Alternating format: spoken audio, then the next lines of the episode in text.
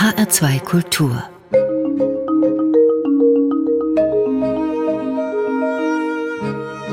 Doppelkopf am Tisch mit Thomas Rosenlöcher, Gastgeber ist Ulrich Sonnenschein. Ausnahmsweise möchte ich diesen Doppelkopf heute einmal mit einem Gedicht beginnen. Und zwar heißt es Stille. Sardinenbüchsen sind mit Bedacht zu öffnen, zwischen den Leibern in Öl könnte ein winziges Rauschen des Meeres verborgen sein. Solche und ganz andere Gedichte schreibt der Dresdner Dichter Thomas Rosenlöcher, der noch bis September Stadtschreiber in Bergen-Enkheim ist. Dort, vor den Toren der Finanzmetropole Frankfurt, steht ein kleines Stadtschreiberhäuschen und hat vor ihm schon viele bedeutende Autoren deutscher Sprache beherbergt. Thomas Rosenlöcher, lassen Sie uns einfach in Bergen-Enkheim beginnen. Die ersten Monate sind überstanden. Wie fühlen Sie sich? Ja, ich habe sozusagen schon fast alles durch. Man hat ja immer so die Phase des völligen, der völligen Euphorie. Dann denkt man, ja, warum arbeitest du nicht lieber zu Hause? Das ist dann so ein bisschen eine Depressionsphase, die habe ich, glaube ich, gerade hinter mir. Denn jetzt habe ich das Gefühl, jetzt bleibe ich doch hier. Also ich habe so ein bisschen gegrübelt mal, weil natürlich die vertrauten Arbeitsbedingungen oft günstiger sind. Es ist leiser, wo ich eigentlich sonst sitze. Und ich muss mich hier daran gewöhnen, sozusagen ein bisschen auf der Straße zu sitzen, öffentliches Arbeiten fast. Ne? Und ich dachte, ja, aber machst du das eigentlich? Andererseits spüre ich, dass es mich anregt und dass es für mich schon ganz gut ist, mal einen Kontrast zu haben, nicht immer aus demselben Haus zu treten früh. Wenn Sie sagen öffentliches Arbeiten, dann versuche ich das jetzt mal konkret zu übersetzen. Da gibt es eine kleine Straße an der Oberpforte, heißt die. Die ist eigentlich nicht wirklich eine Durchgangsstraße, aber da gehen Spaziergänger öfter mal vorbei. Klopfen die dann ans Fenster oder wie passiert das? Auch das ist mir schon passiert. Da bin ich kolossal erschrocken. Also das ist wirklich, das ist fast ein Abreisegrund, weil ich bin so vertieft und ich ringe um meine Konzentration. Und wenn dann noch jemand ans Fenster klopft, dann ist alles aus. das muss ich zugeben. Und die ist zwar leise, die Straße, als kleine Straße, aber man staunt doch, mit welcher Geschwindigkeit durch solche kleinen Straßen gefahren wird. Ne? Es kommt unten eine kleine Kurve und also 50 Prozent der Autofahrer muss da nochmal Gas geben, um deutlich zu machen, dass da eine Kurve kommt und so. Das sind so kleine Ärgerpunkte. Aber wie gesagt, darüber will ich mich nicht endlos verbreiten. Ich habe trotzdem mein, mein Gehäuse jetzt dort gefunden, denke ich. Gibt es denn auch überraschende Besucher, die dann sich als angenehme entpuppen? Das schon, ja. Ich meine, ich habe mich ein bisschen verbarrikadiert. Also es gibt so ein Eisentor, das ich schließen kann. Und, aber trotzdem habe ich auch schon liebe Einladungen, die ich nur langsam mal, langsam, denen ich mal nachkommen möchte. Denn ein bisschen möchte ich ja schon auch die Leute kennenlernen, das ist ja ganz klar. Und insofern gibt es auch angenehme Überraschungen. Ne? Also zum Beispiel, dass mir Nachbars, also die Pfarrers ab und zu mal ein Brot dranhängen und so und, und so. Und, und, und dann gibt es auch mal vielleicht ein kleines Gespräch mit diesem Jane oder ich bleibe mal an der Kneipe hängen. Das ist natürlich auch schön. Sehen Sie das als Amt, was Sie da haben, dieses Stadtschreiber-Dasein? Und was verstehen Sie darunter? Was äh, birgt das in sich? Ja, das fragt mich natürlich jeder. Und es ist natürlich mehr symbolisch. Also ich habe nichts da aufzuschreiben und die Bergen-Enkheimer, auch die, die ja nahe dran sind, die nach 37 Jahren durch alle Enttäuschungen eigentlich wissen müssen, dass kaum was dann über sie geschrieben wird. Und jeder, das finde ich aber auch immer rührend, jeder denkt, ja, vielleicht redet er jetzt mit mir und ich komme dann vor oder so etwas. Es ist was ganz Naives, das hat nämlich jeder Mensch. Ich habe das auch. Ne? Wenn man dass man irgendwie denkt, man wird irgendwo aufgehoben. So dieser Fernseheffekt, wenn die Kinder immer vor, vor die Kameras laufen, um mit im Fernsehen zu sein und so. Und das ist was Rührendes eigentlich. Aber leider muss man sie meist enttäuschen, weil die Literatur kommt eben doch von weiter her meistens. Und es ist nicht so eine kurze Brenndauer. Also es ist so eine Illusion, dass man denkt, da setzt man so einen Schriftsteller irgendwo hin, auf, die, auf den Rhein zum Beispiel, und dann schreibt er Gedichte über den Rhein oder so. So geht das eben nicht. Ne? Ein bisschen was in den Kopf rein und irgendwann kommen sofort Worte raus. Ne? Sondern das hat oft lange Wege und das muss ja mit dem auch zu tun haben, mit seinen eigentlichen Grunderlebnissen. Insofern ist das längerfristig, aber für mich trotzdem eben gut als Kontrast, auch um jetzt meine Sachen, die ich mitgebracht habe, zu arbeiten, in einer anderen Umgebung zu tun. Schon das hat was für sich. Das behalten wir uns jetzt mal im Kopf, wenn wir nachher über Ihre Tagebücher reden, die, wenn man sie liest, eine ungeheure Nähe zu Erlebtem aufweisen und eben dann doch Literatur sind. Kommen wir später nochmal drauf zurück. Dennoch äh, gibt es sowas wie Inspiration. Gucken Sie manchmal aus dem Fenster und denken dann, naja, das ist schon auch ein Gedicht, was ich da sehe, oder machen Sie sogar die Holzvorschläge zu? Nein, also das, das finde ich eigentlich ziemlich schlimm. Das ist ja was im Westen sehr üblich, diese Rollläden immer runterzulassen. Das hat ja was Festungsartiges. Die Häuser verschwinden ja richtig gehend. Als würde dahinter wer weiß was stattfinden. Man fragt sich ja, was machen denn die eigentlich? Was haben die alle zu verbergen hier? Ne? Das ist was komisch, dieses Festungsartige. Ich habe mir das zum Teil aber dann nachts auch schon angewöhnt. Ganz komisch, weil ich ja nur ganz unten wohne und so. Das steckt an. Jedenfalls, es ist vor allem, wenn man so spazieren geht. Und ich gehe ja immer viel spazieren. Und dabei ist aber wichtig, dass man nichts weiter im Kopf hat. Also wenn ich meine Sätze, an denen ich gerade schreibe, im Kopf habe, fällt mir nie was ein. Ist ja klar, suche ich ja diese Sätze. Und für mich ist aber wirklich auch mal wichtig, dass man Sonntagnachmittags auf das Fahrrad setze, das man mir angeschafft hat und dann rausfahre und da, wenn ich nichts weiter vorhabe, dann kann was entstehen. So ist das immer. Wenn man eigentlich sich ein bisschen leer fühlt und so ein bisschen mit sich selber sich langweilt. Das ist mit das Wichtigste für einen, der gerade Gedichte schreibt, dass er diese, diese, diesen Platz in seinem Kopf zulässt. Es ist nicht wie bei Eichendorff, dass ein Lied in allen Dingen wohnt, sondern das Lied entsteht im Kopf. Nein, eher nicht. In der Tat bin ich ja großer Eichendorff-Freund und äh, glaube das auch. Äh, es wohnt drin, aber ich sehe es nicht, ich spüre es nicht, wenn ich was im Kopf habe. Also ich muss im Kopf auch ein bisschen offen haben und ein bisschen, ein bisschen was, ein bisschen Leerraum haben, das besser gesagt. Ein bisschen Leerraum muss ich im Kopf haben, um zu spüren, was um mich herum vielleicht sogar singt oder mich anschaut wenigstens. Und wie geht das dann? Kommen Sie nach Hause und setzen sich an den Computer und schreiben auf einer weißen, unbefleckten Textoberfläche die Zeilen nieder oder schreiben Sie es erstmal grob in ein Notizbuch auf einen Zettel? Äh, wohin? Hm, also man hat das vielleicht aufgenommen und schon dort kann es passieren, dass einem irgendwelche merkwürdigen Wörter einfallen. Die, und ich schreibe sie oft meistens ins Notizbuch, um zu sehen, ob, ob es mich weiterträgt oder was damit geschieht. Es geht aber auch, das im Kopf zu bewegen. Und dann, dass dann man, man plötzlich jetzt irgendwo in die Straßenbahn einsteigt, kommt's raus. Da hat man ein paar Zeilen, die man vielleicht aufschreibt. Das ist wichtig, diese Momente zu erwischen. Das sind dann schon Intuitionsmomente und die sind wichtig. Also ohne die kommt man gar nicht aus. Und dort wird sozusagen entsteht der Keim des Gedichts, das, was einen trägt. Das andere ist dann in der Tat Arbeit am bei mir nicht am Computer, aber immer mit dem Bleistift am, am Schreibtisch schon. Und dann wieder gehen und das wieder ausformulieren. Das ist ein Wechsel.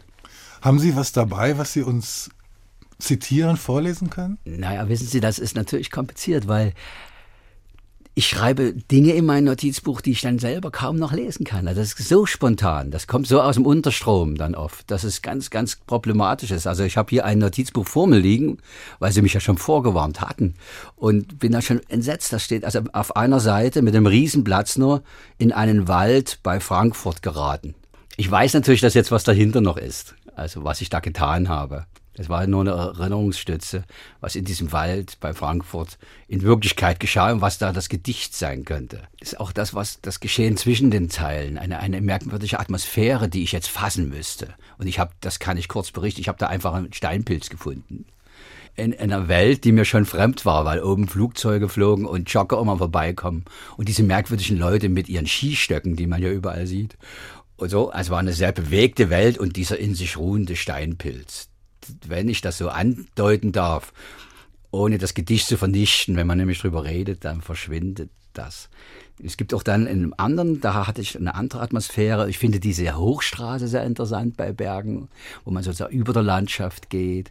Und die übrigens bis nach Dresden führt, ja, bis fast. in ihre Heimat. Ja, ja, ja, das ist eigentümlich zum Wissen, dass es sozusagen die alte Verbindungsstraße ist nach Thüringen und Sachsen. Das ist sehr anrührend für mich, das muss ich sagen, ja. Und diese gleichzeitig sehr durchgestaltete Landschaft, die sehr aber auch wieder für Freizeit genutzt wird, also wo die Leute auch äh, auf Stühlen sitzen und da steht dann dran, hier soll man lesen und da sitzen die wirklich auf Stühlen und lesen dort. Ne? Das finde ich schon irre. es ist etwas, es wird alles benutzt sehr, weil das eine, ja eine Gegend ist, die ist viel dichter besiedelt. Das ist mir auch klar geworden, als ich wieder mal kurz zu Hause war, hier ist ja alles sozusagen schon irgendwie durchgestaltet. Und dort gibt es natürlich viel mehr Zufälligkeiten im Platz. Das ist eine ganz andere Landschaft. Komischerweise entsteht aber aus dieser Verdichtung auch wieder eine Art von Schönheit. Das wusste ich nicht so. Und daraus habe ich irgendwie jetzt schon mal was vorformuliert. Aber wie gesagt, das kann ich. Also es gibt eine Zeile drin ich hatte, hatte so eine Vorstellung von Frauen, die da so gehen und merkwürdig groß sind in dieser Landschaft. Ein fast tragisches Bild habe ich so. Georg Trakel, der solche merkwürdigen, surrealistischen Bilder hatte. Und dann die Schlusszeile, die weiß ich schon.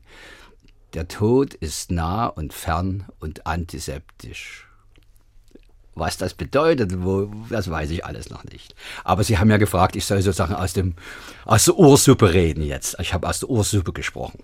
Wenn wir mal ganz konkret und banal, müssen Sie auch von diesen Gedichten leben oder ist das äh, die Sahne auf dem Kaffee?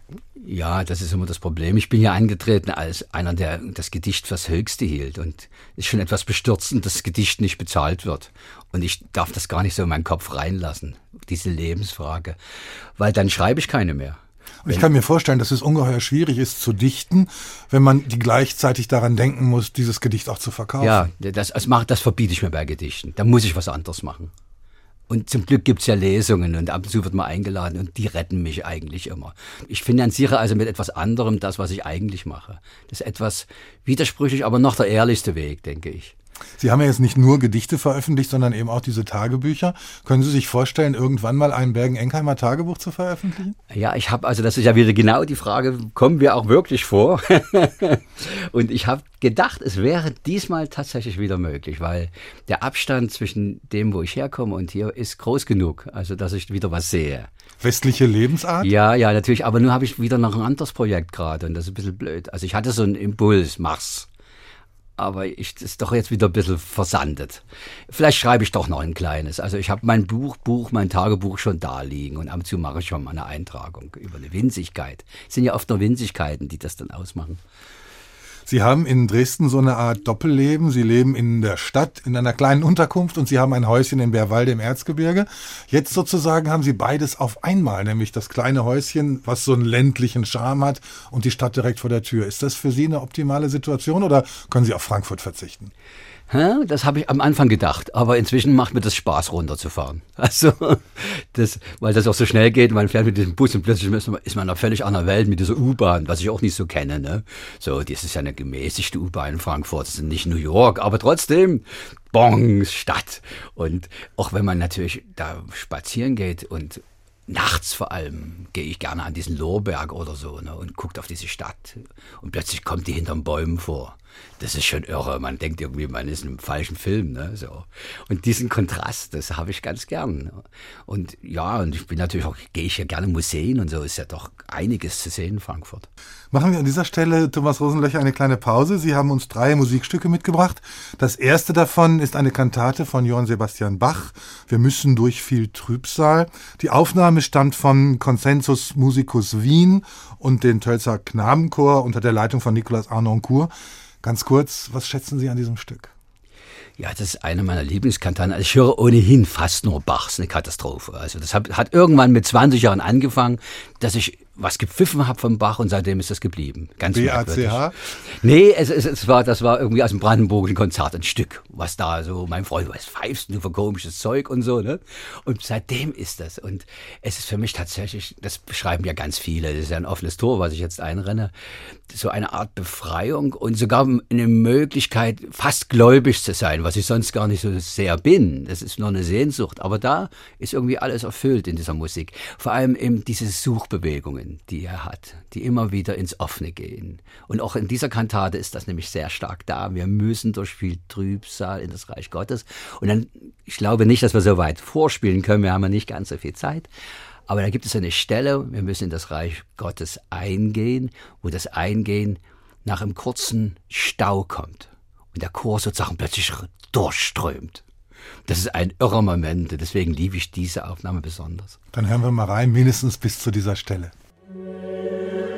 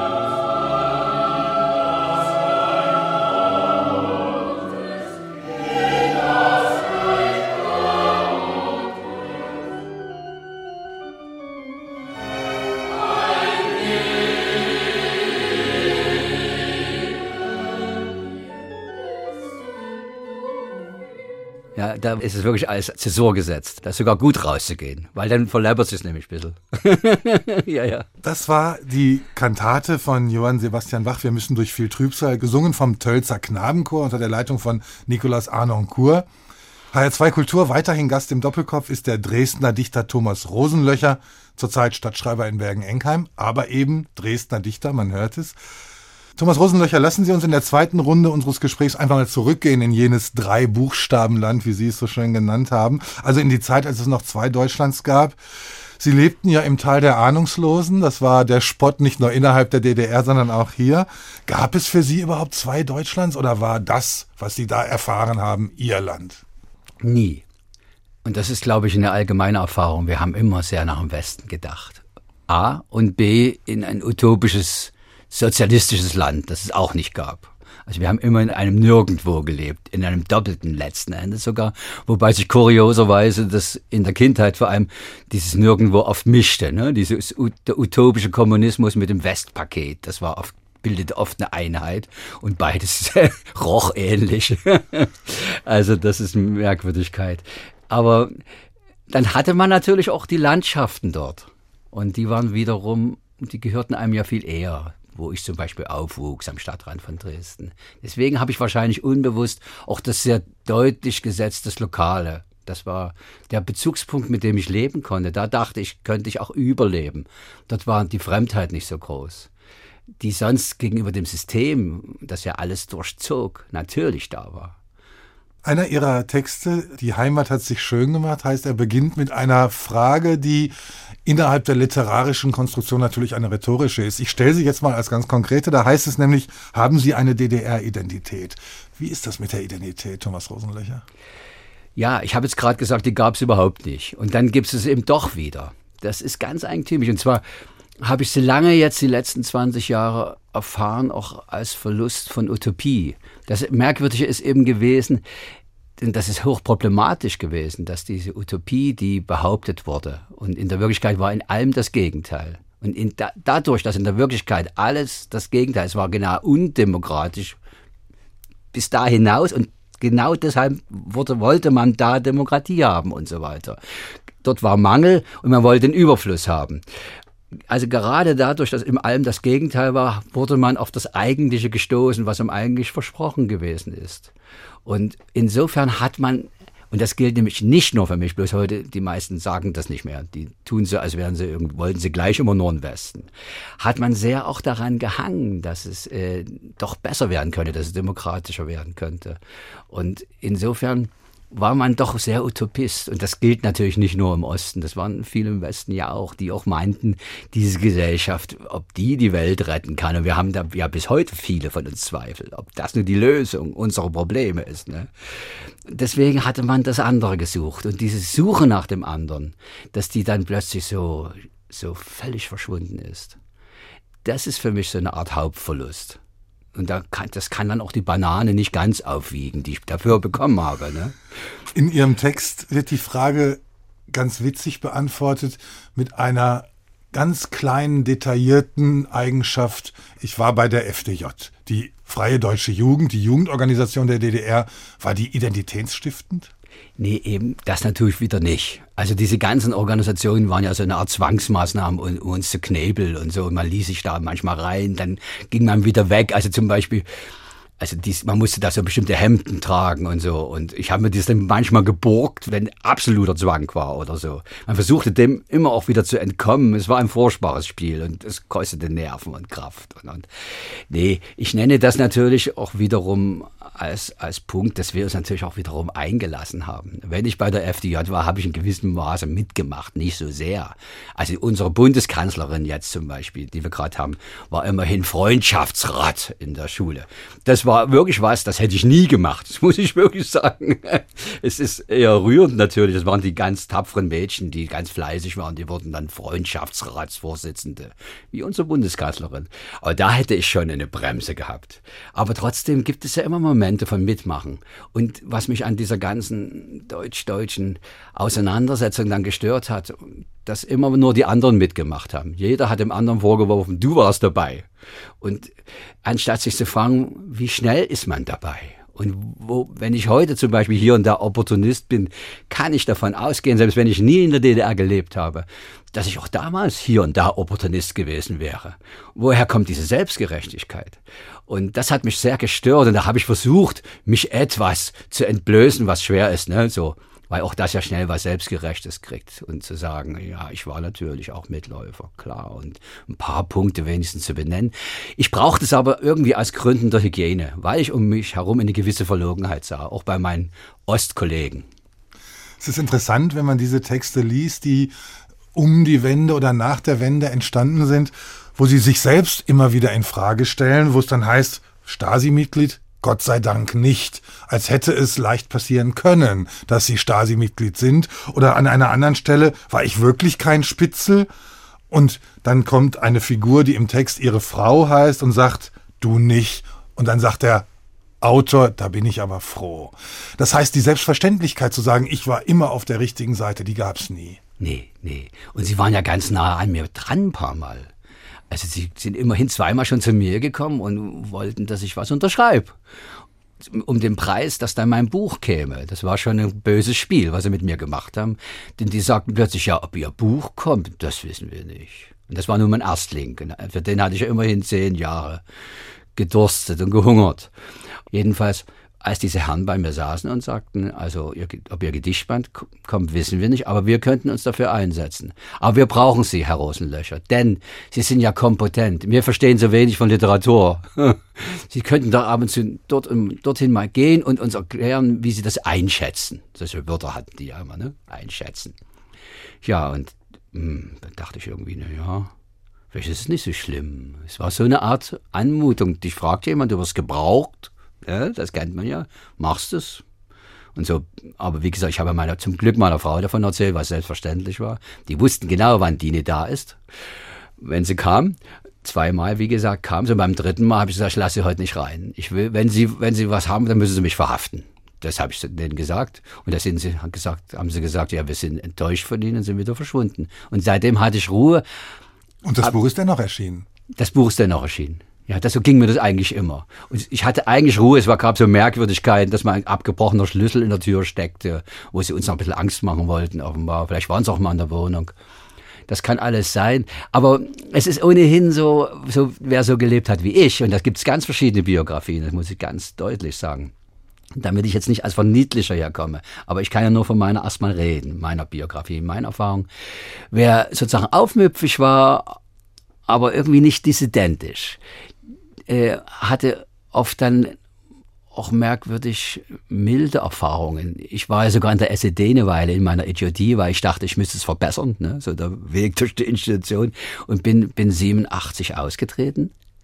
Zwei Jahre zuvor, heute lächerlich. Damals waren es na viele, viele Jahrzehnte zuvor denn ich dachte, 2000 wird irgendwas passieren. Vorher nicht. Das dachte ich damals. Aber man dachte schon, es wird was passieren. Das dachte ich. Ich dachte, es gibt so eine Art äh, Gorbatschow-Durchsichtigkeit, äh, die neue Durchsichtigkeit käme. Es käme Demokratie. Das dachte ich. Aber bis zum Jahr 2000 habe ich gedacht, geht's noch mal durch die richtige Diktatur oder so. Ne?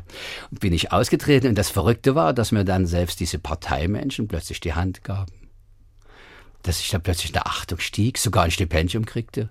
Es gibt eigentümliche Dinge, die nie erzählt werden, finde ich. Aber es gab auch da immer Leute, die ja einen nicht gleich vernichten wollten. Es gab auch da Leute, die gute Bücher machen wollten, die diesen Apparat etwas abgemildert haben. Es ist ganz gefährlich sowas. Und nach dem Rundfunk erzählen, sofort kriege ich jetzt als Beschöniger die, diese rote Karte. Und davor hat man auch Angst, weil es gab auch eine fürchterliche Wirklichkeit. Es gibt Leute, die irgendwo in der Provinz sieben Jahre verschwunden sind auch noch in den 80er Jahren, obwohl die 80er Jahre, das wird oft nicht gesehen, etwas anders waren als die 70er oder gar die 60er.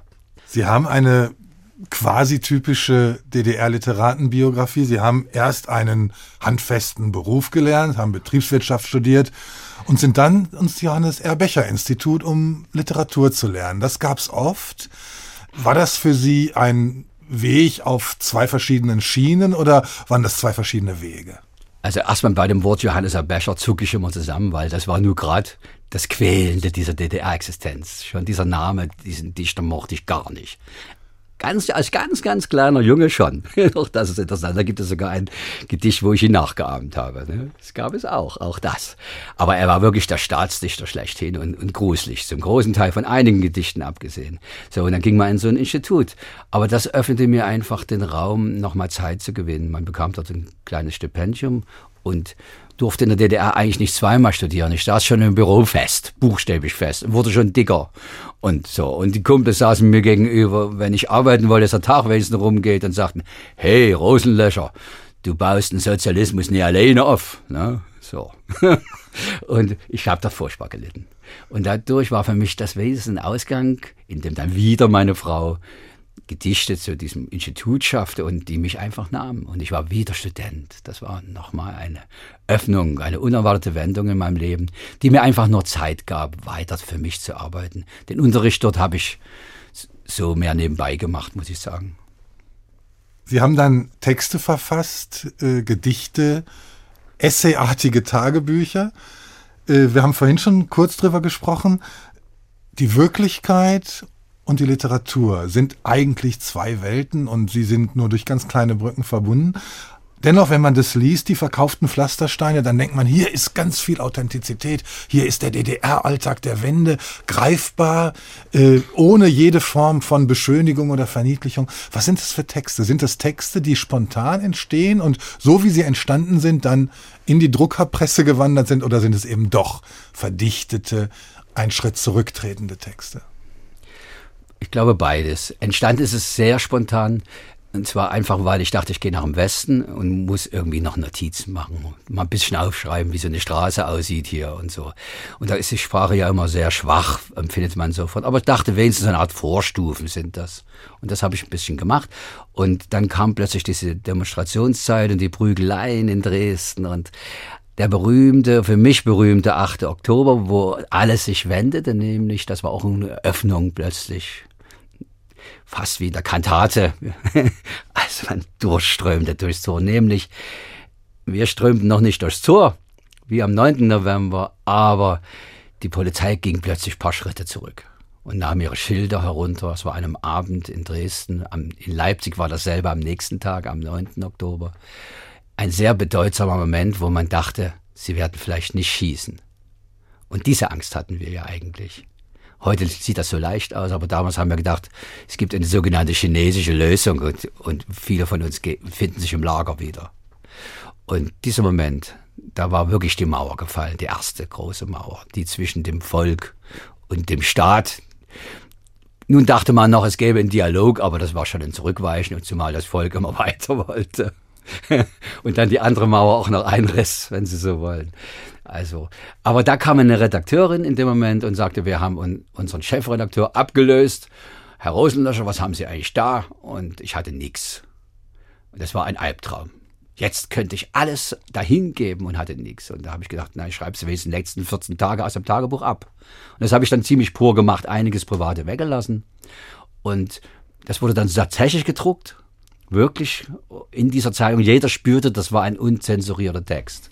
Das ist heute nicht mehr so aufregend, aber damals hatte man das gespürt. Das war ein bisschen anders als sonst. Und das war auch kein Dissidententext, sondern einer einfach, hier schreibt jemand von hier aus und will hier bleiben. So. Und äh, das musste ich dann weitermachen. Und dadurch habe ich etwas mehr stilisiert, aber eigentlich erst in dem Moment, wo ich merkte, das war dann schon lange nach dem 9. November, äh, das wird mal ein Buch irgendwie bei Sorkamp da habe ich dann noch mal ein bisschen aufgedreht. das muss ich zugeben. Aber eigentlich habe ich die ersten Notizen immer auf der Straße in mein Notizbuch gemacht, auch in derselben unleserlichen Schrift und habe dann am nächsten Tag das zusammengesetzt.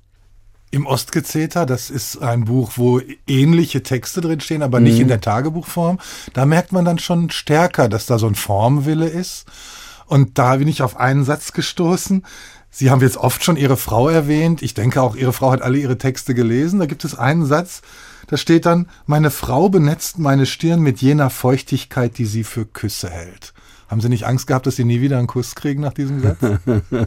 ja, sie hat ein bisschen komisch geguckt, aber ihre Kussmethoden hat sie deshalb nicht geändert.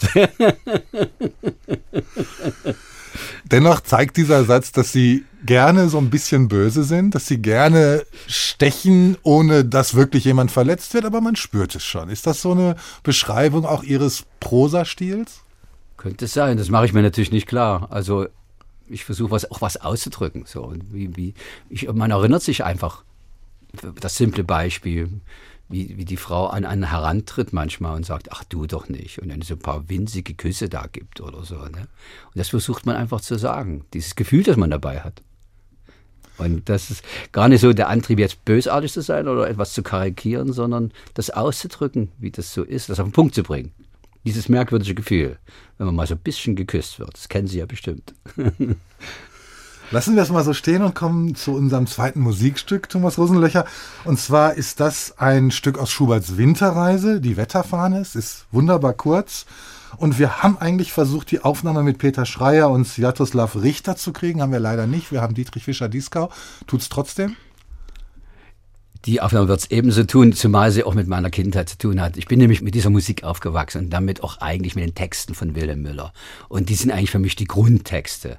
Mein Vater war ein dilettierender Sänger und hat einmal im Jahr die Winterreise aufgeführt. Und dadurch habe ich immer, ich habe die Stühle reingetragen für das ganze Unternehmen und damit auch für Wilhelm Müller und ohne zu wissen, dass ich da wirklich bedeutende Dichtung höre. Dann hören wir sie jetzt, die Wetterfahne aus der Winterreise.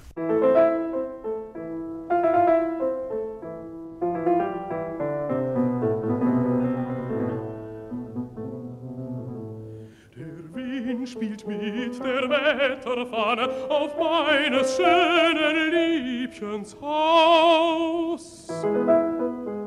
Da dacht ich schon in meinem Wahne, sie pfifft den armen Flüchtling aus es ihr bemerken sollen, des Hauses aufgesteckten Schild, so hätt er nimmer suchen wollen, im Haus ein treues Frauenbild.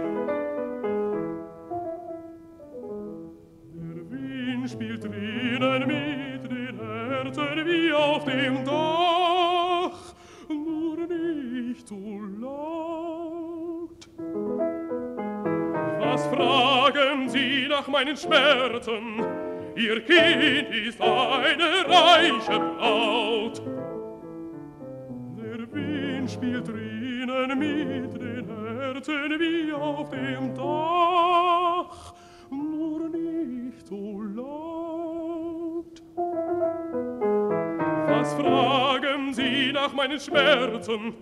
Was fragen Sie nach meinen Schmerzen? Ihr Kind ist eine reiche Braut.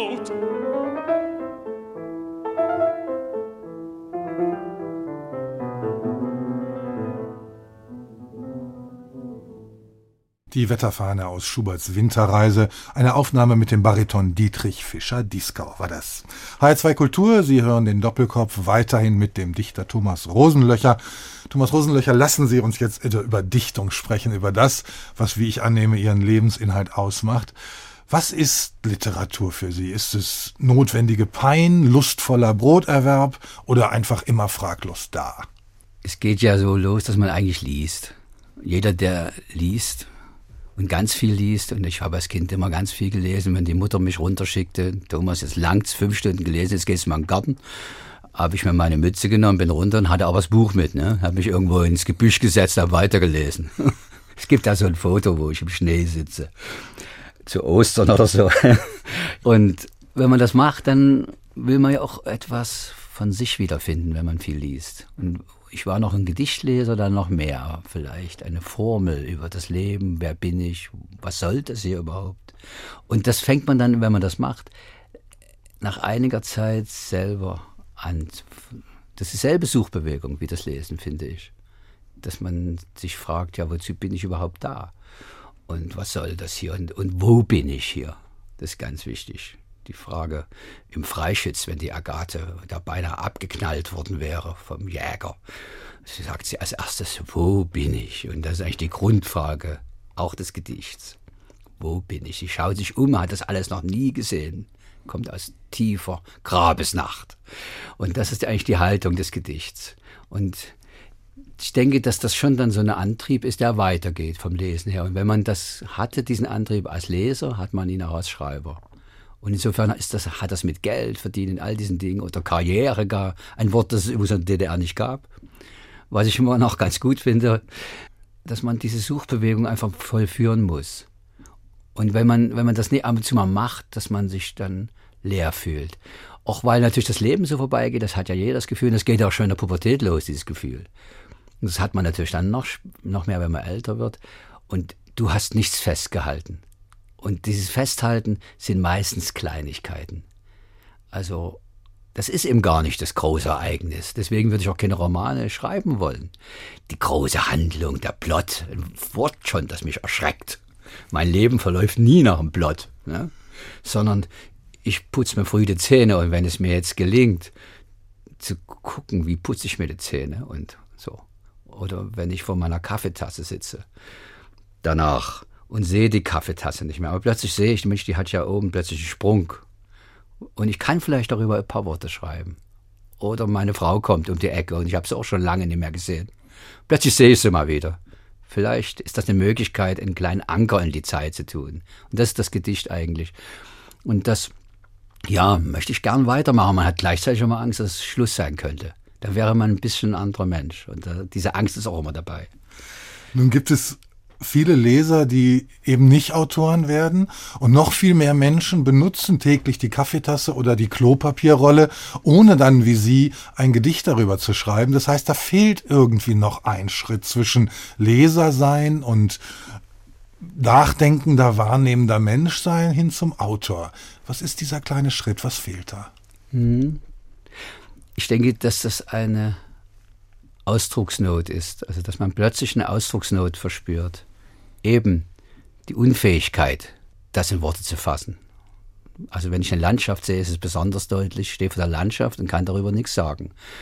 Also solchen Vorspannworten wie herrlich, großartig, dann gehen wir wieder weiter. Ne?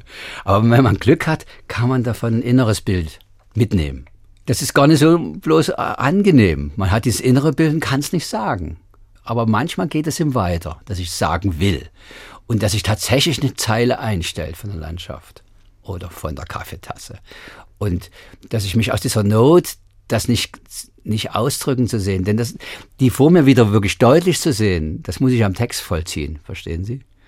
Also wenn ich die mal kurz gesehen habe, wieder meine Frau, ist das noch längst nicht getan. Ich muss sie in Worte bringen. Und, und diese Not sozusagen ist der Antrieb, es nicht sagen zu können, es sagen zu wollen und dorthin zu kommen. Und dann kann man es hinter sich tun das Glücksgefühl ist halt immer geringer, als man dachte, aber immerhin. Ne? Dann kommt wieder eine neue Not. Eine schöne Selbstaussage habe ich in Ihrem Buch über die Pflastersteine gefunden. Da schreiben Sie, alle Schriftsteller vergröbern in geradezu krimineller Weise. Das Gedicht behauptet wenigstens nicht gleich, das Leben selbst zu sein. Das heißt, letztendlich ist das Abstrakte das Authentischste. Ja und nein. Also das Gedicht, wie ich es verstehe, geht gar nicht so sehr ins Abstrakte. Also schon Formeln, das muss verdichten, das Gedicht. Insofern haben Sie recht. Aber es kann auch anhand des Konkreten verdichten und das Abstrakte sozusagen in der Form ruhen zu lassen. Das ist für mich eigentlich die höhere Form noch. Weil man also dann keine Sprüche macht, sondern eigentlich schaut im Gedicht. Sind Sie ein strenger Dichter? Ja, da, da habe ich schon eine Macke. Also ich habe so eine Art äh, Wahnsinn. Das, das muss stimmen und ich muss, Sie müssen mich nachts wecken können. Nachts um drei und sagen, das Gedicht, an dem du jetzt gerade arbeitest, wie geht die erste Zeile? Und wenn ich dann anfange, die erste vielleicht, vielleicht noch aufzusagen, auch die zweite und dritte und dann vierte wird es schwanken, da gibt es fünf Varianten oder 18 Varianten oder 35. Ist klar, das Gedicht ist nicht fertig. Sie müssen mich wecken können und ich muss es eigentlich ansagen können. Dann hat sich das Gemurmel noch nicht verdichtet, wie Sie es Ja, ganz genau. Und nur in dem Fall ist es auch fertig. Das ist ganz komisch. Es gibt immer Neins dazwischen und diese Neins muss ich alle besiegen. Boah, das ist oft schlimm. Jetzt haben wir schon so ein bisschen Versuch gemacht, einzugrenzen, was das Gedicht beherbergen kann. Es ist ja schon auch eine Hohlform. Was aber steckt da drin? Meinung, Gefühl, Magie? Ja, es ist oft eine, eine Gestalt. Zuerst ist eben nie was Abstraktes, sondern immer eher etwas Gefühltes und Geschautes. Möglichst was Geschautes. Was dann auch abstrakte Momente hat, auch Meinungsmomente. Aber eigentlich ist es für mich das Schönste, wenn ich also von einem Baum rede und der Baum ist spürbar als Baum. Also ich habe immer gedacht, es ist ja sinnlos zu schreiben, äh, hackt keine Bäume ab oder so oder, oder so oder betoniert nicht noch mehr, furchtbar. Wenn das Wort Beton vorkommt, merkt man schon meistens schlechte Gedichte. Zu appellativ. Viel besser etwas hinzustellen, was atmet im Gedicht. Sieben Wörter Wanderers Nachtlied oder so, spürt man Wald, man spürt sich selber alles. Und in diesem Atmen eigentlich die Gegenbewegung aufzuheben. Wer also einen Baum richtig gespürt hat, einen blühenden Kirschbaum am Berger Hang, das steht mir ja noch bevor, äh, wird dann dort vielleicht auch sorgsamer verfahren und, und vielleicht mal einen daneben pflanzen, was sehr nötig wäre. In den verkauften Pflastersteinen gibt es einen großen Teil des Textes prosaisch-konkrete Literatur und einen Epilog, der, mhm. so habe ich das gelesen, das Ganze nochmal in Gedichtform bringt. Und so hätte es auch gewesen sein können, wenn man nur ein Gedicht geschrieben hätte. Ist Prosa vielleicht auch ein Mittel, um Dampf abzulassen, um wieder frei zu werden für neue Lyrik? Oder nehmen Sie sich vor, heute schreibe ich mal Prosa? Ja, es sind doch irgendwie getrennte Welten. Also ich bin einfach so sehr in die Prosa geraten, weil ich die, diese Welt, in die ich jetzt kam, war zu neu und zu kleinteilig. Das konnte ich im Gedicht nicht mehr in Formeln bringen. Das Gedicht hat doch eine Verdichtungsformel. Das, wenn ich auch sage, eine ins Konkrete gehende Formel. Ne? Ein bisschen Widerspruch in sich. War diese Welt mir jetzt doch zu kleinteilig, um das alles irgendwie in Gedichten zu sagen. Und ich habe aber jetzt eine große Sehnsucht, da wieder zurückzukommen und das eigentlich wieder mehr auf den Punkt zu bringen, was ich erlebt habe, die letzten 20 Jahre noch dazu. Weil ich denke, das ist haltbarer, auch für mich. Das ist ja das Komische, auch im Gedicht ist es so, was ich für, für mich sagen will, nur für mich, was ganz Privates, habe ich auch für mich nur gesagt, wenn ich es auch für andere gesagt habe. Also diesen Schnittpunkt zu finden. Darum geht es eigentlich im Gedicht.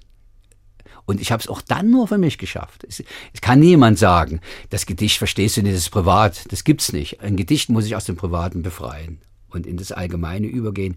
Und das wäre für unsere Übergangszeit und für diese jetzige Zeit, die wieder merkwürdig bedrohlich geworden ist, schon wichtig, das auch wieder umzusetzen in festere Bilder auch Widerstand zu leisten gegen die bloße Gegenwart, in der wir leben. Die Prosa leistet da nicht so viel Widerstand. Die denkt immer, die Gegenwart ist ewig und setzt die viel zu sehr für absolut. Die weiß viel zu wenig. Wir kommen aus anderen Zeiten und werden in andere gehen. Ich könnte mich tagelang mit Ihnen unterhalten, Thomas Rosenlöcher. Leider ist unsere Zeit zu Ende. Wir haben noch ein Stück Musik und zwar das Quintett in C-Dur, das Adagio von Schubert. Das ist sehr lang. Wir können leider nicht alles spielen, aber das Bergquintett wird uns aus dieser Sendung hinaus begleiten. Sagen Sie noch einen Satz, warum Sie dieses Stück ausgewählt haben. Ja, wir haben am Anfang diesen großen Chor gehört mit dem Himmelreich, in das man eingeht. Und bei diesem Stück von Schubert ist es, als wäre man fast da. Wir sind fast da. Vielen Dank, Thomas Rosenlöcher. Ich sage Tschüss. Mein Name ist Ulrich Sonnenschein und wir hören jetzt Schubert und das Bergquintett.